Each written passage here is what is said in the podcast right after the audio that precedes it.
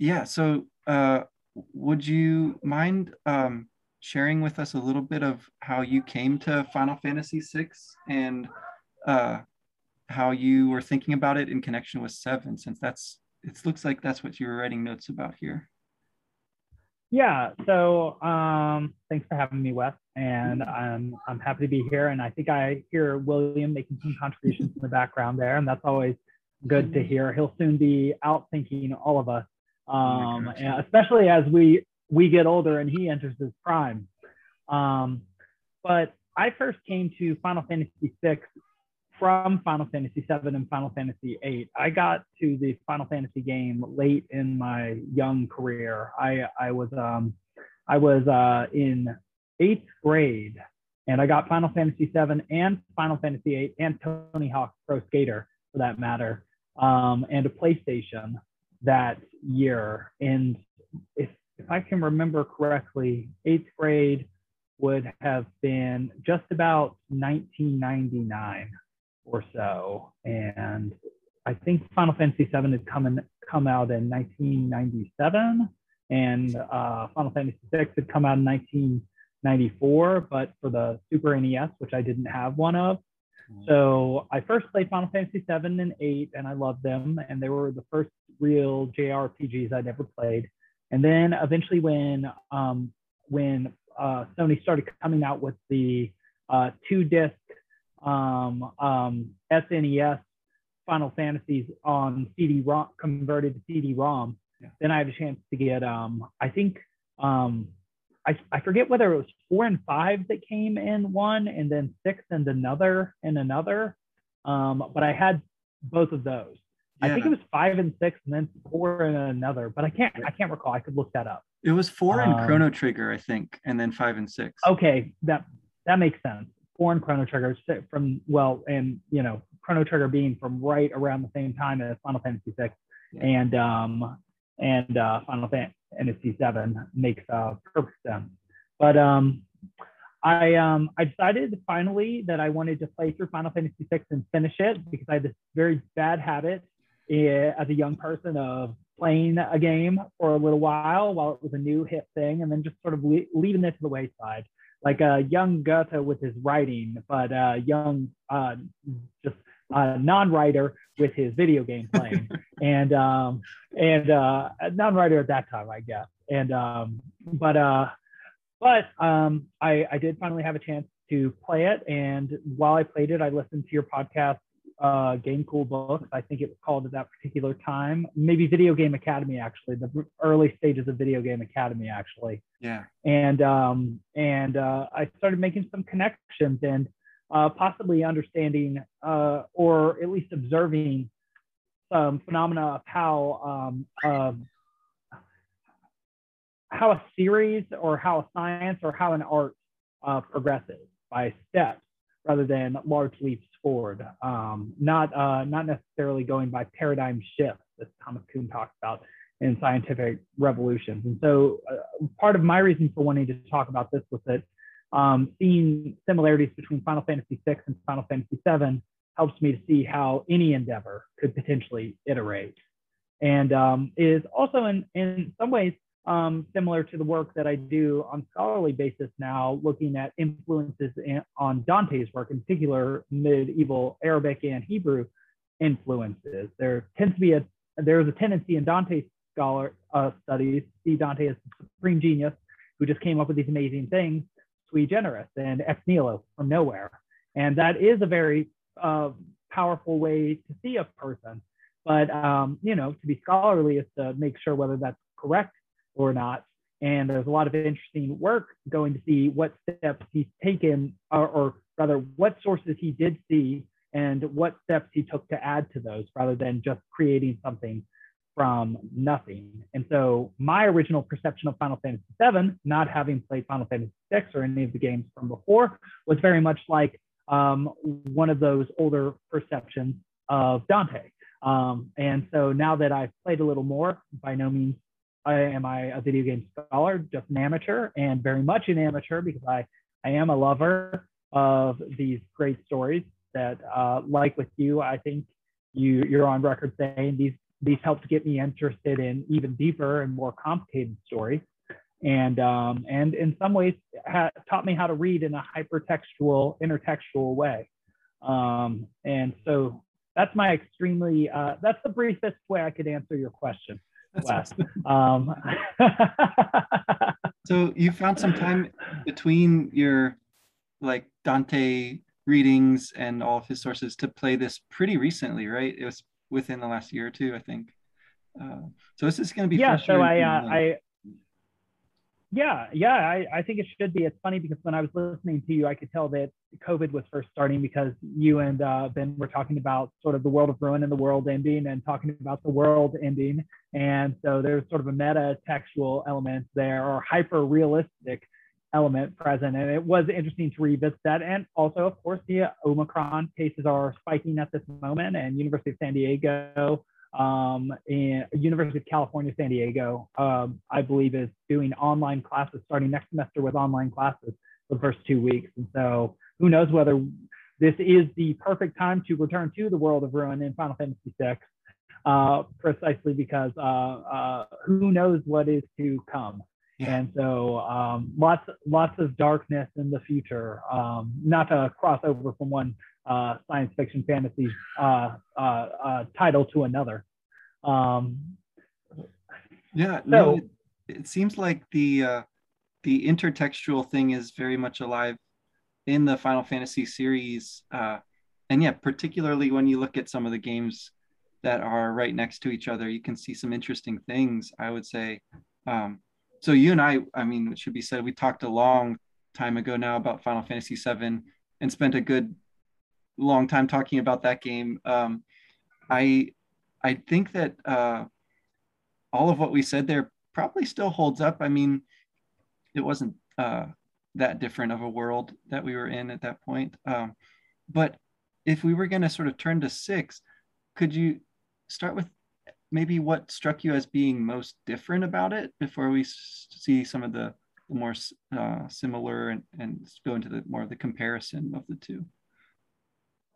That's an interesting question. There, there are a lot of differences about it um, that immediately pop into my head. The um, the the old SNES sort of two-dimensional sprite style being a big one, hmm. um, and a big differentiating uh, uh, factor is that um, you know so much work went into Final Fantasy VII be- being put on a CD and becoming a PlayStation exclusive. And uh, Square Soft at that time, the American division Square, that then became Square Enix, um, uh, putting investing so much in making Final Fantasy VII uh, groundbreaking, and I th- and I think it was Hironobu Sakaguchi who really gave his team so much freedom to to to be innovative and to go beyond their roles.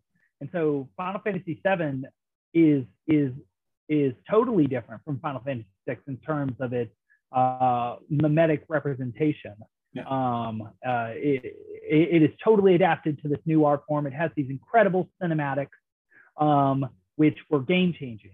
And in fact, I, I, think one of the big changes was that um, um, uh, uh, Nobuo Uematsu, the, the musical director, the composer, uh, who did so much of this beautiful music for the Final Fantasy series, he uh, he was um, tasked with or challenged with supposedly this information I'm getting from um, from either Resonant Arc or Final Fantasy Union. I think Final Fantasy Union, they do good scholarly work.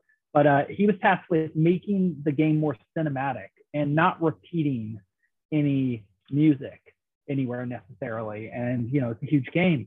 And so I would say that that cinematic aspect of the game really comes through in seven. And I'd say maybe even too much in eight, even in the fight scenes with these giant GF sequences, um, right? You know, and um, but um, that's what it, it, I guess that's not the deepest possible answer I could give, but that's that's possibly because the more essential uh, the more essential qualities of the games are are, are similar in my mind.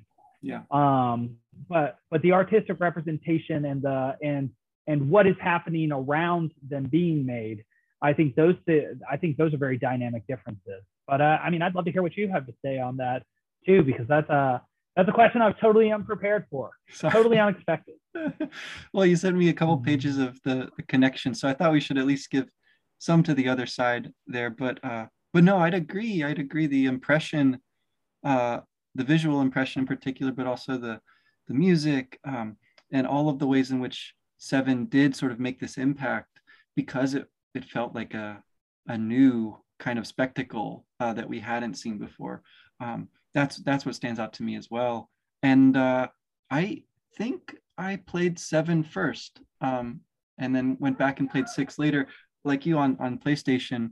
Um, and so that's another difference, I guess, is just uh, in terms of their reception, right? Uh, and that is somehow arising out of all the elements that go into the game, but also where people were at the time and and how people were ready or not ready for this this thing.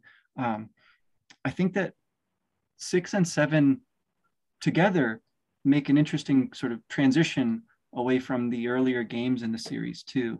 Um, that they, um, I think the first thing you wrote down as far as the aesthetics, they both have this kind of steampunk uh, look to them, and um, and I, where, whereas that was always sort of present, it was maybe not um, as prevalent in earlier games. Um, where in in six, you know, you start out in the the uh, village where the steam is rising and uh, over Narshe. the snow, right? Yeah, yeah. Um, and and you're in the the mines, and then of course seven, you're in this enormous um, dystopian city of Midgar, and um, but yeah, I I wonder about the um, the way that that um, fits in with this uh, more cinematic approach, like in what way um, as six and seven are moving into something that's uh, a little bit more um, large scale and um, you know something that's going to be recognizably uh, epic and awesome um, why do they why do they go that route? Why do they decide to um, foreground technology uh, and and this particular like steampunk uh, affect of it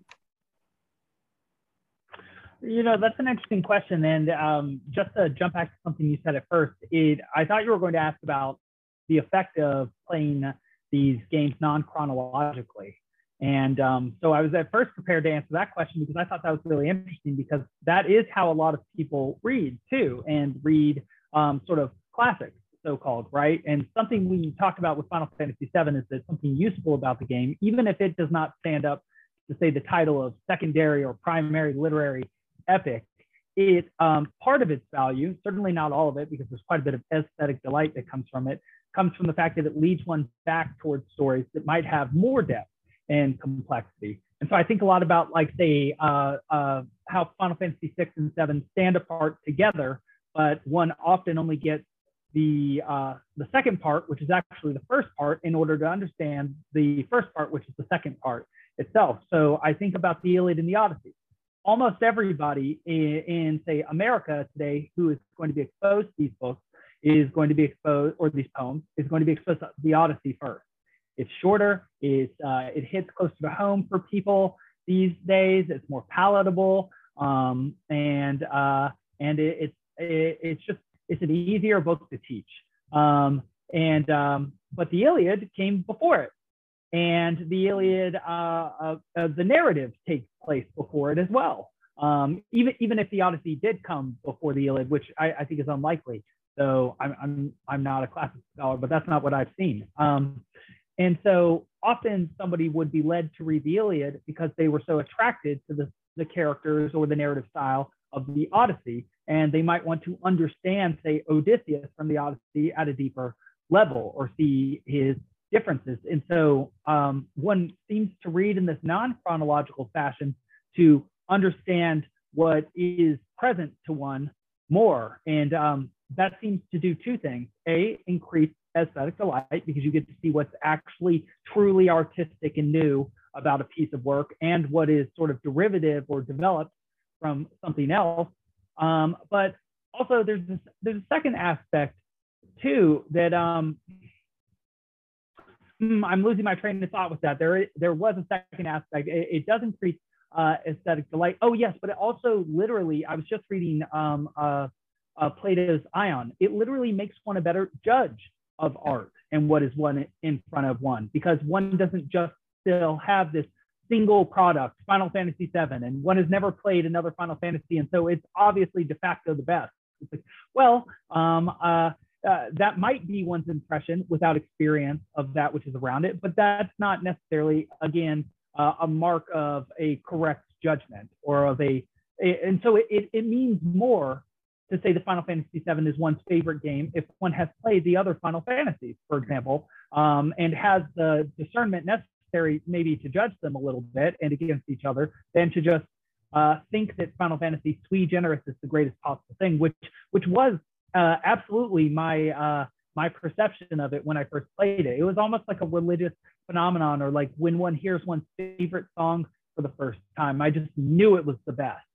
And so uh, Final Fantasy VI is in some cases instrumental um, than to me uh, looking at seven, which I know is not answering the actual question that you asked, but only highlighting a portion of the initial part. But I've, I've now I'm forgetting what the initial question was, but I, I do want to answer that as well. I just oh, it, was a, it was just it's about, nice to be in this environment again.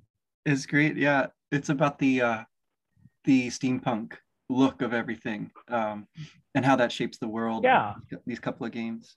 Yeah. Yeah, you know, I it's hard for me to say because I uh, I know that steampunk obviously has taken off in sort of the graphic novel um, um, industry and also has a, a, strong representation in the visual and the cinematic arts too. Um, anime in particular seems to be really uh, doing a lot with that. Um, uh, even I think Attack on Titan to some extent has that aesthetic as well as sort of a medieval one. I'm not as familiar with contemporary anime though, but that, I, when I had students, I would often see uh, images in their graphic novels that uh, looked of that sort. I would have to study that more, but um, I don't know. It, it, to me, if I were to make sort of a Jungian connection, to use a Jungian uh, framework, I might say that it, to some extent, represents their um, Square Square's development team itself recognizing the development of um, of their own medium. Yeah. Um, their medium is so so protean. Uh, not only is are they changing the story for each game and the plan of each story, but they're increasing the size of their team. They're adding new elements. They're now making for different consoles. They're now making for for uh, technologies that don't necessarily exist but need to exist. And if they do exist, they'll be successful. But if they don't exist, I'm talking about the CD here. Uh, uh, it's going to they're going to have wasted tons of time and resources, and uh, that's going to be a big issue for them. And so um, I, I feel like what is part of the steampunk aesthetic, aesthetic, besides sort of a weird Dickensian throwback to Victorian times, is um, uh, which is not present, I think, in um, in uh, Final Fantasy VI or VII. Really, uh, they're they're far more modern uh, feeling than 19th century. Is um, is sort of how magical time or how magical um, the world can be if technology is is subjected to aesthetics. Yeah. Um, and rather than sort of just pure efficiency. Um, and and the pure efficiency sort of model or sort of capitalist model uh, seems to be what is at issue. There's sort of a greed yeah. underlying things, whether it be a, a, a monarch or a monarch like a business tycoon. Um, and uh, they're, they're purely exploitative with their, um, with their, um, their use of resources from the planet. And they even have sort of an exploitative relationship to um, this so-called magic. Yeah. And uh, and to some extent, it feels sort of like a, a Marxist uh, hate of the, or, or a Marxist representation of the, um, not the hate so much as the, um, the exploitation of the laborer by the capitalist, uh, sucking something valuable out of them for pure gain, uh, like how Kefka sucks basically the souls out of the espers in the sky in order to become more powerful himself. And that that was something uh, I guess I'm connecting to something I might have more to say about even, but uh, that was something I was interested in uh, the mechanics of the materia and the magitek and the yeah. magic in both of the worlds, which I do think actually does connect to the steampunk aesthetic because what is fueling the technologies in, the, in these worlds happens to be some essential either life force of the planet or some essential life force of a sentient being. Um, and and so there's this there's there's a very heavy cost associated with it too, not only an environmental cost um, in terms of the world itself being exploited and damaged and possibly killed, but also a, a tremendous moral cost in, um, you know, uh, instrumentally murdering sentient beings like espers in Final Fantasy VI in order to turn them into these useful summon crystals.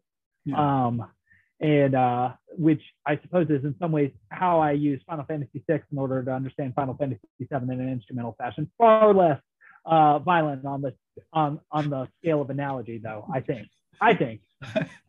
I, I think you're not doing a great violence to anything here by uh, picking it apart and talking about it. And um, yeah, like you say, it's all because we really enjoy these things. Um, and I, you know, I think a lot about how I would approach like teaching these games, you know, and so you you know picking up on like the order, how to approach them, um, I think is really interesting, uh, and it strikes me that your point about Square sort of like inscribing in the game their awareness of changing technology that that's really really interesting, um, and the problem I see with trying to teach these games now is that they are quite dated, right? What was pretty spectacular and new uh, in the you know late 90s um, is now really retro and um, clunky looking, and uh, it's it's hard to kind of feel that same immediate connection with things that are old. And so I like your connection, you know, back to the Iliad and Odyssey, right? Um, if things are good enough, then age is no barrier to kind of engaging with them. Um, but uh, I get, I mean, it might remain to be seen um, whether these games are going to stand the test of time like that. Um, and I think the connection between technology and magic also is kind of the, along the lines I was I was really thinking about here, because it strikes me that that is really one of the main ways that the games are really similar, right? Is your party is uh, very customizable because you sort of just tack onto them whatever magic you want them to have. Um, and it has this kind of, um, yeah, instrumental quality, right? Like uh, the magic and the technology at a certain point begin to overlap or blend together um, in ways that are really interesting. Um, my big question about that other uh, series we talked about for a long time with our friend Sarah, uh, Harry Potter, right, was like, what is magic? And I feel like Harry Potter never really, really wants to get too into that question. Um, but I think it's a really important one. I think Jung would have thought it was a really important one, probably. Um, the um, the ways in which our society does and does not recognize, um, you know, transcendent things or, or supernatural things, uh, super interesting. Um, uh, and I think these games are kind of interested squarely in that topic of what is magic, right? And how can we use it or should we use it um, or not? Um, and I think as you look at the uh, the parties in the two games, and then also like the villains, like you were mentioning, um, we see some pretty cool perspectives on that question start to emerge. Um, so for for my part, that's kind of where I I'm, you know, really fascinated by that that newness and oldness of steampunk, right? Uh, and the way that classics are old and yet always contemporary with us, um, uh, and the ways that yeah we do or do not acknowledge magic uh, in the in the real world, right? Um, and I, I feel like of all the things in these two games um, that I always sort of wanted more of, uh, but I guess there is a limit to the technology, right? I always wanted more of a world to explore um, the world is pretty big. There's a lot of places to go and whatnot, but but it's not like you can go and explore the Esper world. You really just sort of see this one, you know, village there. Um, and the same goes for like um, the, uh, the the ways that um, Midgar is like this huge involved structure, but then every other town, you know, and dungeon is really minuscule by comparison, right? So it's sort of that game seven that is like sets you up for this incredibly in-depth journey. Um, but of course, you can only get that by playing the uh, the remake that they are very slowly coming out with um, chapter by chapter here. So, so yeah. Anyway, um, yeah. Did you want to talk more about like the uh, the espers and the materia, um, or do you want to go to to Kefka and Sephiroth? I feel like those are sort of the two big, you know, gnarly topics. Those, those, are some excellent topics and not to be missed. Um, I just want to touch on what you just said though on the newness and testing and uh, standing the test of time. Yeah. So something you know in my sort of new role in life as budding scholar, something I did in preparation for this is I read scholarships. In particular, I picked up this volume, The Psychology of Final Fantasy, edited by Anthony Bean. And I read a couple different articles in there, one on sound and repetition um, by William Gibbons and another collaborator. And just something very interesting it said about it is, um, and just to touch on music just for a moment, because I know that we're both very much moved by the music. And I know also um, it's um, uh, either the person from Resonant Arc or Final Fantasy Union. I think there are multiple people that work on both products, but um, uh, the one that does musical analysis said that he said that his experience of music is uh, basically a metaphysical one. It's very poetic language that he used, and um, something that came out in this article that I had a chance to read um, by Gibbons. I guess I'm just looking at it right now, and so it goes on and on repetition in the game of Final Fantasy um, was that in um, if you spend like just a few hours in the first town that you find yourself in, because of the looping nature of the music, you could end up listening um, to to um, one song something like four thousand times, and um, for and, and so once you, one has heard something repeated so much, it, it does start to fade into the background. Um, and but it also starts to sort of ingrain itself in one. And so it might actually literally be the case that because of uh, because of the amount of time we spent playing these games and hearing these repetitive songs, that they have become ingrained into us at, at this point. Um, I it's hard for me.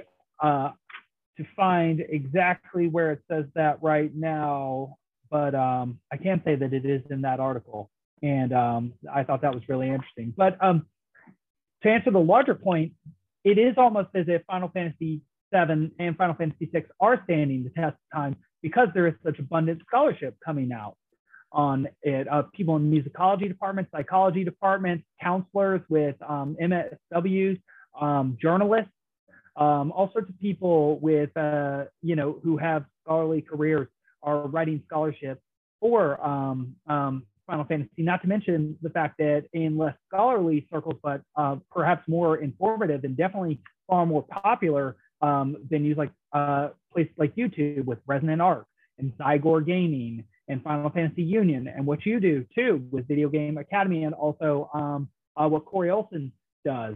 Um, just uh, well, he's sort of a mix right? Um, because it's sort of a it's sort of a university too.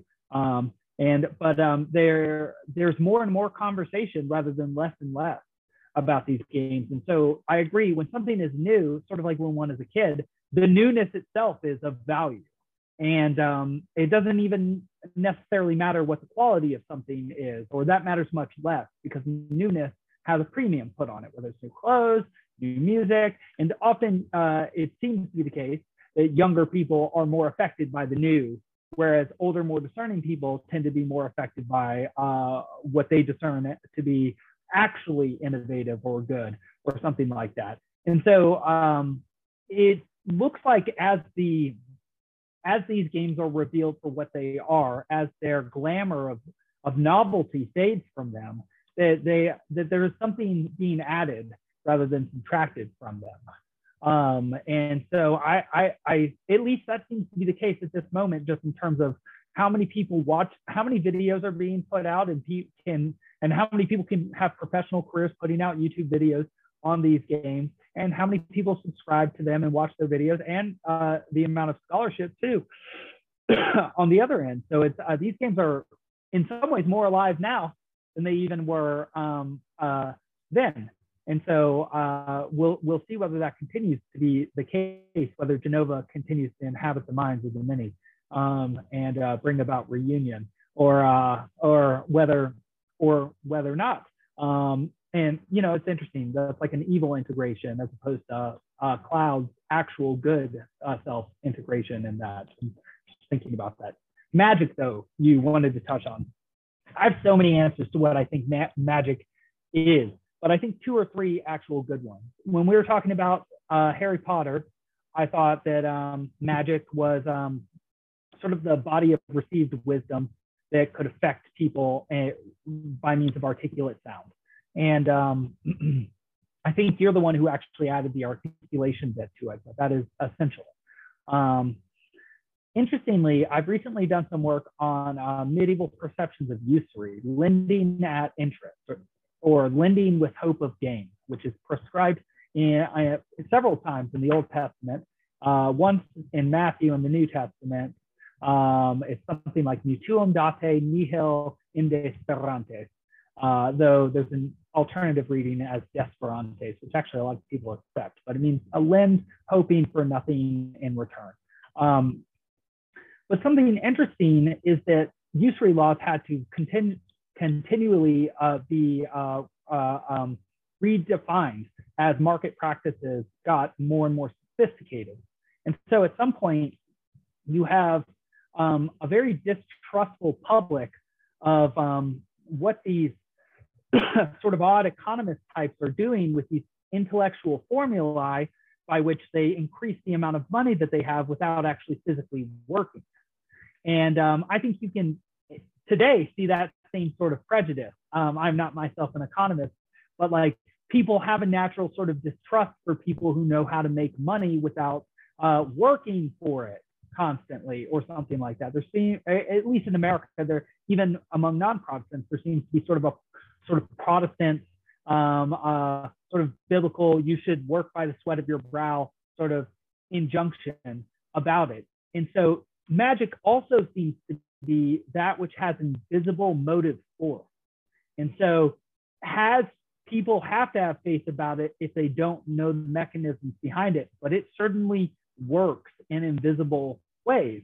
Um, and I, I think about that as just more general definition of what magic could be. Now, uh, in Final Fantasy six and seven, it's it's a little bit different um, because one is literally sucking the juice out of the planet to make materia, and then taking the materia and putting it on one's armor or or weapon, and then instrumentally using it as a weapon. And so, is one even better than someone who's using it uh, for Mako um, or or sucking the life stream out of uh, the planet, uh, foregoing the material stage and then just turning it into Mako, which then powers people's homes, by the way.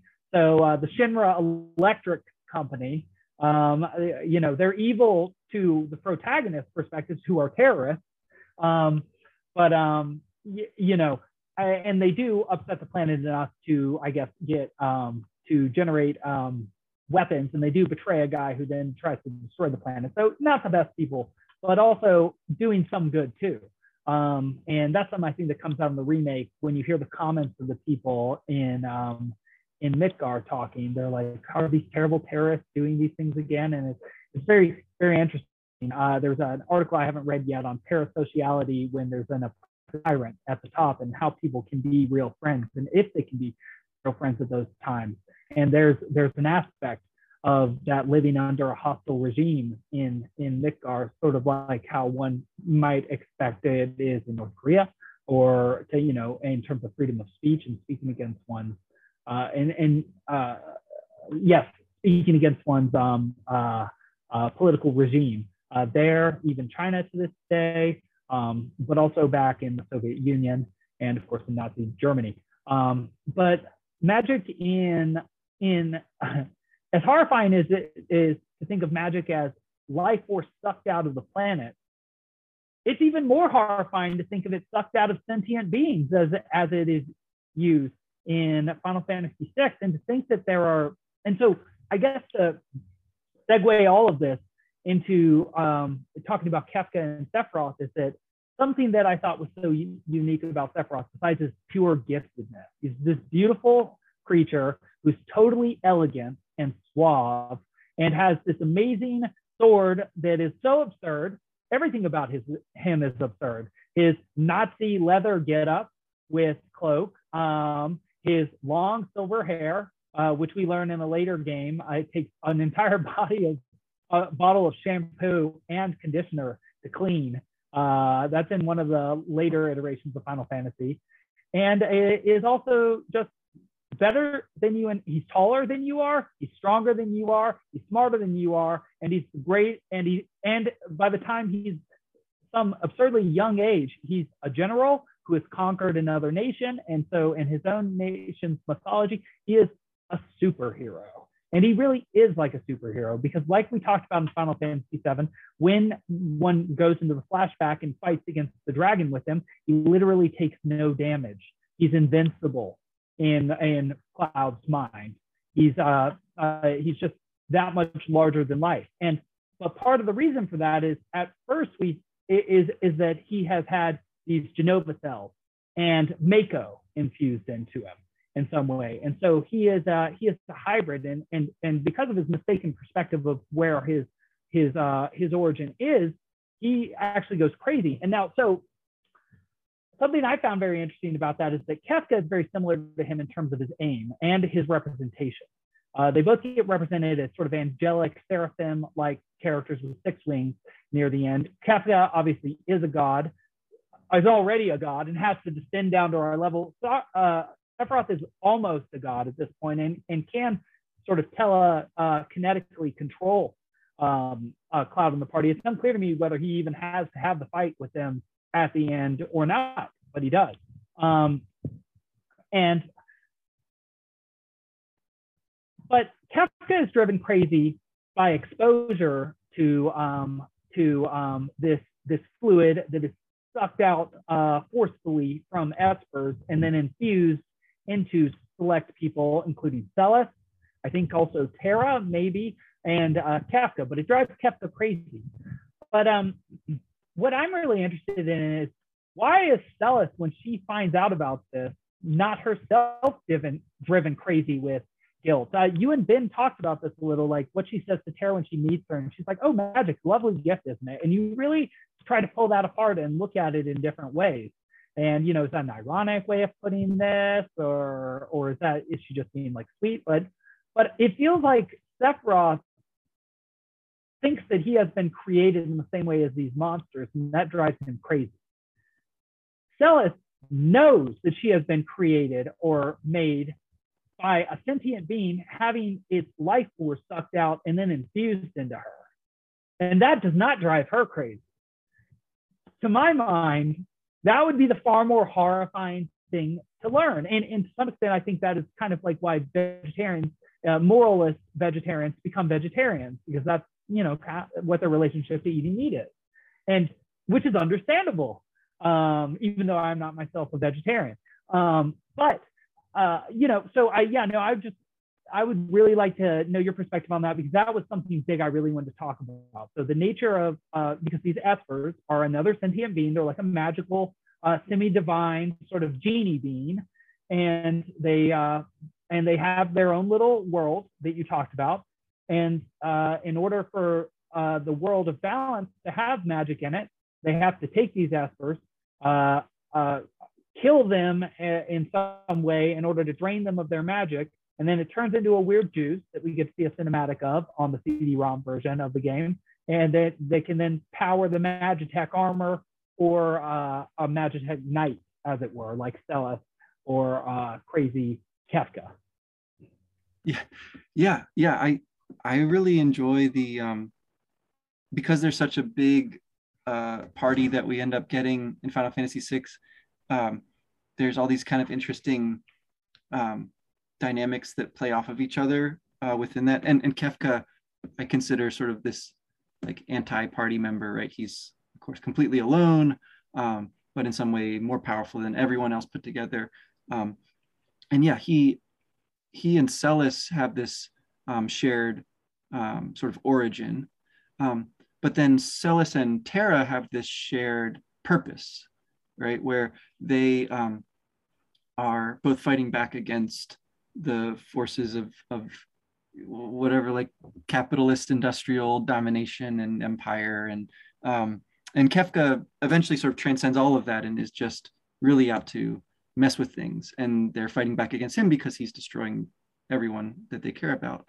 Um, and so I think there's a really important bit where um, Celes is despairing uh, and is freaking out. But it's not about the thing you were describing, you know, sort of her identity, so much as it is her uh, loneliness, right? That she's becoming Kefka in that way, and she thinks that everyone else is gone and that her father figure is dying or dead, uh, and so she attempts to uh, destroy herself um, by jumping off the cliff.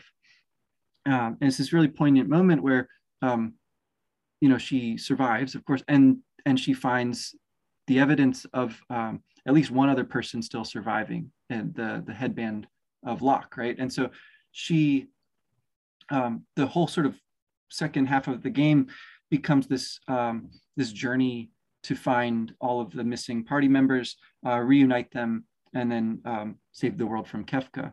Um, so I think you know it, it's that for me it's that um, combination of uh, of purpose and companionship that Celes has that Kefka lacks, maybe is incapable of. Um, but that makes him such a great villain, right? It makes him so interesting. Um, and he's a sort of insane, um, you know, alter ego uh, uh, of some of your party members in that way. Um, where, um, you know, Terra herself, uh, she's in some ways the other chief protagonist, I guess, um, who opens the first half of the game, where you're playing as her, but she's um, under the control of the Empire, um, has lost her memories or her uh, will to fight, uh, fight back, um, and she only sort of gradually does understand who she is. That's sort of her arc, um, where Celes, um, yeah, it just it doesn't ever uh, arise as a as a crucial problem. Um, her problem is instead, uh, you know, needing that purpose and that companionship. Um, so I'm not sure if that's entirely satisfying, but that's kind of how I understand what the game is up to. Like if we're carrying about that too much with our own party, we're we're sort of on a different end of the story, right? We're sort of on another possible story, um, but not the one that the game is like more interested in us um, experiencing.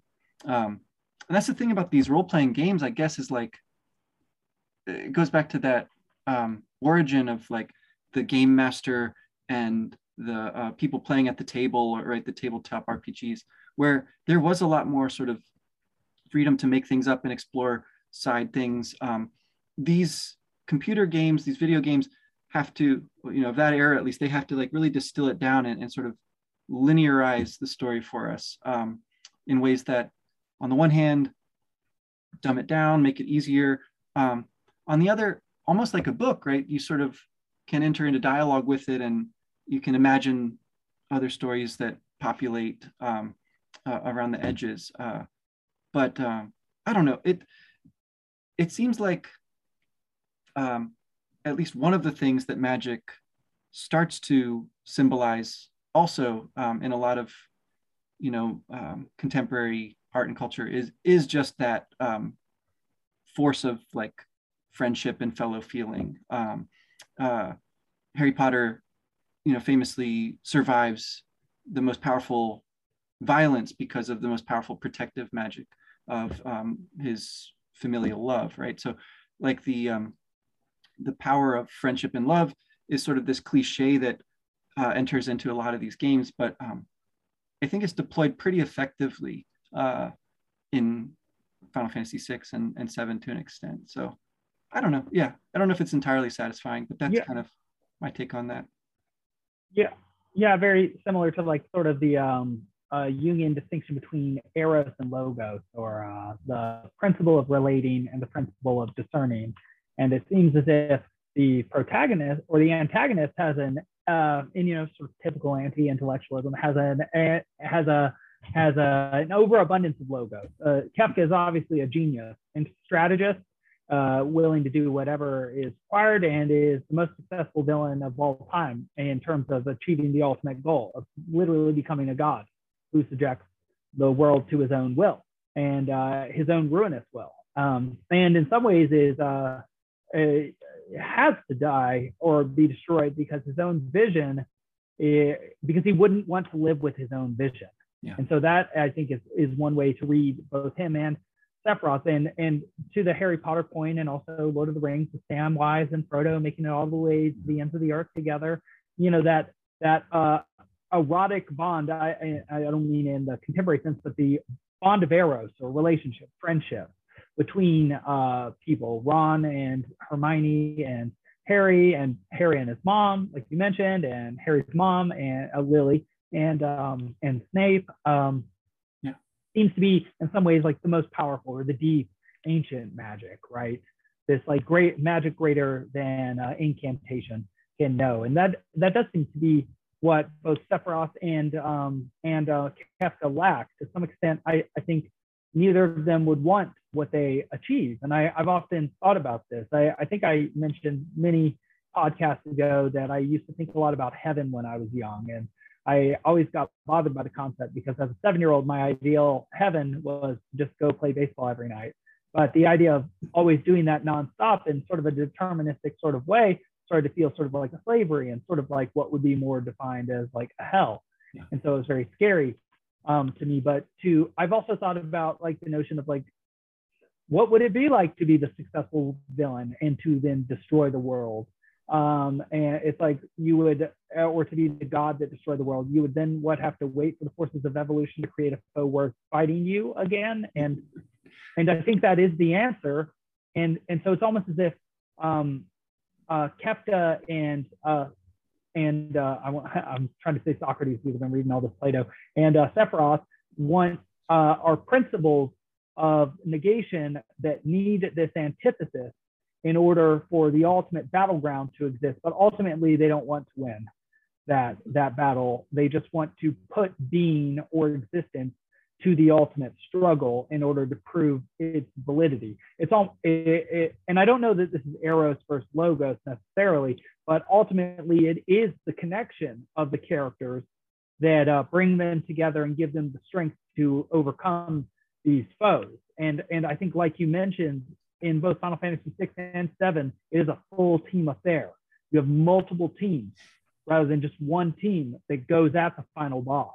Um, and um, and and there's something special about that. It takes additional strategy. It's uh, very difficult to fight that way, but it's getting everybody involved. Um, two sub points based on that.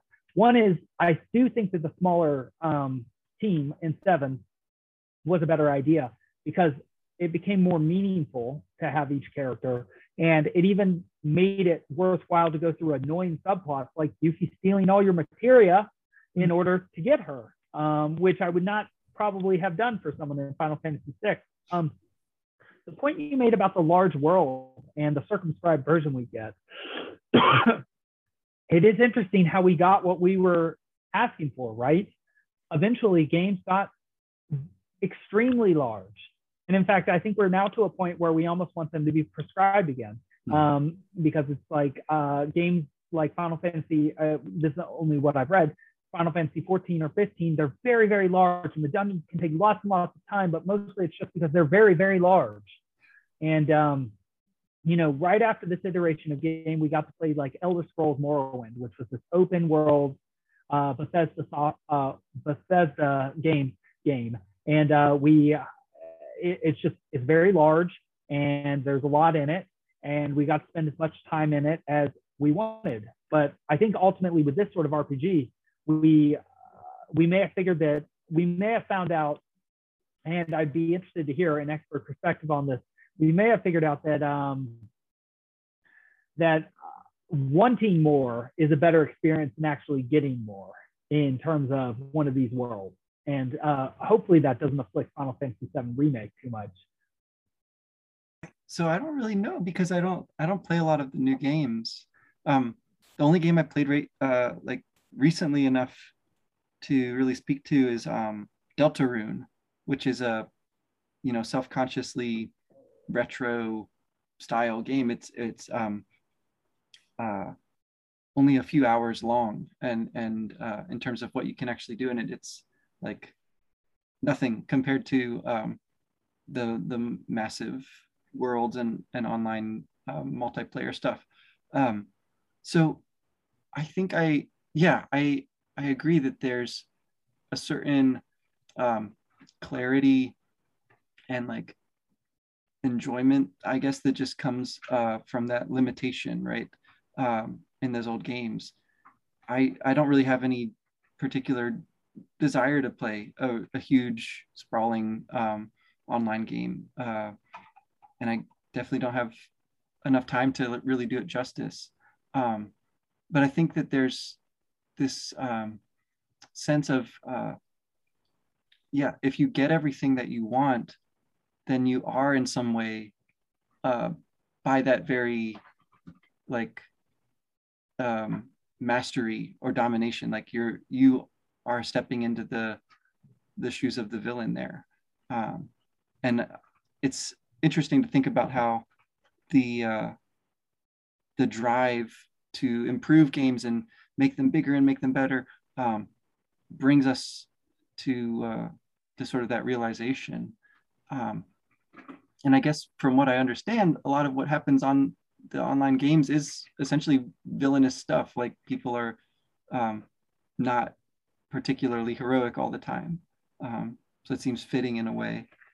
Um, but yeah, just to kind of come full circle, I guess, um, as you are looking at the things that you know you are most interested in um, with respect to Dante uh, and literature and language, um, is there a particular part or, or aspect of uh, either Final Fantasy six or seven that you think uh, kind of is in dialogue with or um, in some way um, related to uh, some of those poems uh, and and historical sources that you um, have made your your day job? Yeah, well, um, definitely there's a strong degree of intertextuality within it, and conscious as well as unconscious intertextuality.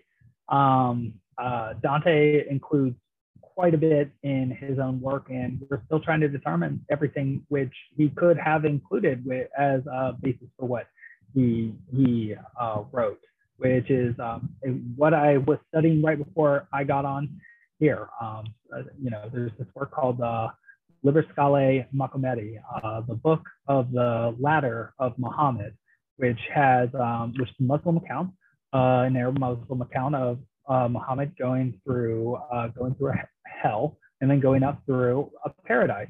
And um, there's a lot of work going on, in particular on this work, to determine whether Dante would have um, ever seen it and thus been influenced by it. Because if he wasn't, if he were influenced by it, then that changes in some ways the nature of how we interpret his poem. Instead of it being sort of extremely dynamic, in terms of its structure. It is it is uh, in some ways less dynamic. Um, there are dynamic elements still to be present, but they're going to be different um, from what we would have thought had he not had access to this text, if he had access to this text. And so, in the same way, um, playing these games like Final Fantasy VI and Final Fantasy VII, in the same way that I would I will have read uh, Dante's uh, uh Divine Comedy before the Song of Roland, it makes me want to go back and read the Song of Roland so that I can understand um, one of these characters in the in the Paradiso.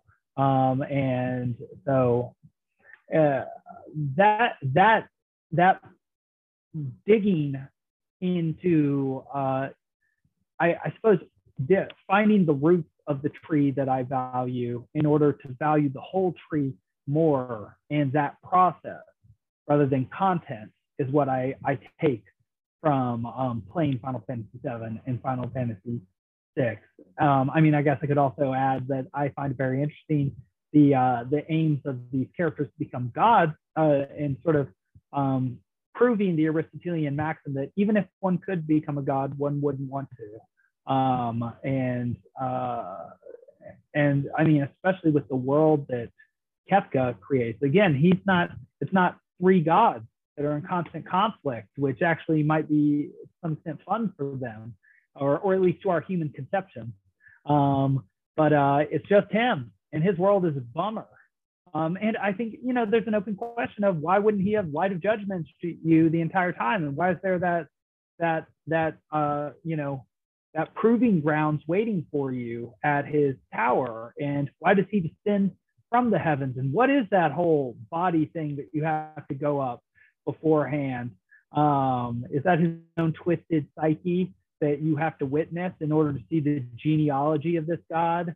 Um, is it is it the most like sort of narcissistic thing ever because he literally chooses by his will alone how he represents himself, and then he descends from the heavens?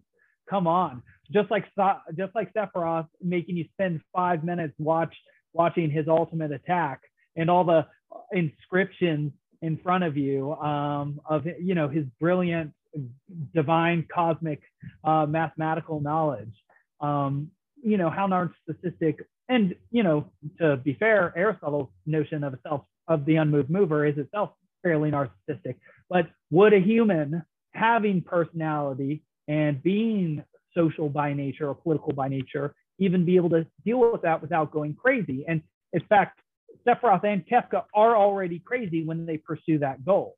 Um, and so, um, you know, it, it's good, I suppose, to look back and see with antagonists like like Sephiroth, who I thought had lots of many excellent qualities before his downfall. Um, it's good to see the uh, um, well. It's funny, uh, right? Kefka talks about how futile it is to fight him and how all all will be destroyed, and that's true. And yet, ultimately, it seems like what he and Sephiroth achieved was futile because they got what they wanted, but what they wanted was not worth having.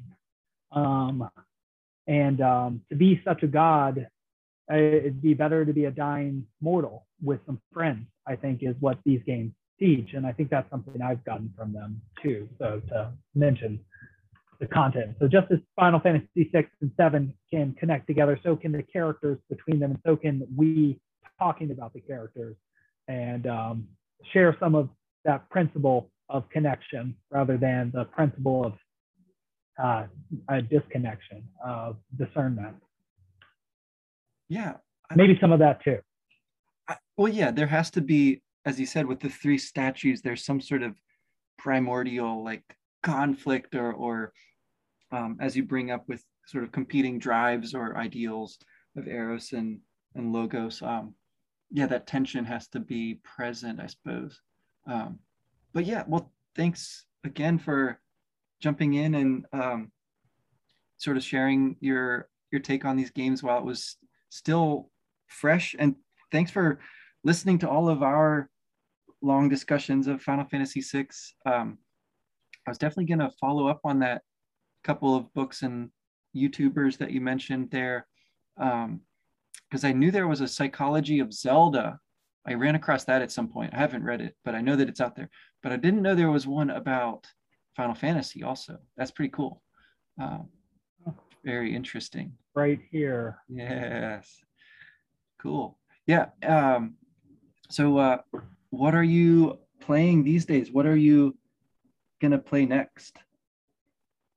Well, it's more what am I thinking about playing every single day and then never actually playing because yeah. even though I'm pretty good at organizing my time, I always, I, it's like the things that I put on my stretch list are, um, are the things that I never actually get to. And so I just end up, and in this case, it happens to be a pleasant leisure thing that has become sort of a, a humbug or imp in my life. Uh, but it, I'm trying to get into Xenogears, just because it is one of those games that I got so far into and then never finished as a young person. And I, you have that podcast on Xenogears, and I think it's just you on that one. Yeah. And um, so I'm looking forward to listening to that as well. I think I told you I had listened to that, and I do want to listen to that.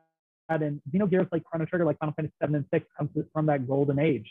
Yes. Um, and has so such rich mythology or mythological symbols and religious imagery and Jungian psychology in it that I think um, I, I, really want to, having now be, become a more studied person than my what 12 year old self, I um, I'm looking forward to getting more out of the experience this time around. Um, uh, seeing what's gold and what's fool's gold. Awesome. Yeah. Enjoy that. That's quite the experience. Uh, and yeah, I mean, I guess in some sense, um, it's fitting that you never you know finished the game back then because what would it even mean to like finish uh, yeah digging into all, all of the the whatever it is that's in in these games? Um, yeah yeah. Well cool. I, I better i better run uh, and check on william down there. Um, but thanks again for joining me here. Take care. Thank you. I, anytime. And I had a great time. Thank you. Yeah. Happy holidays.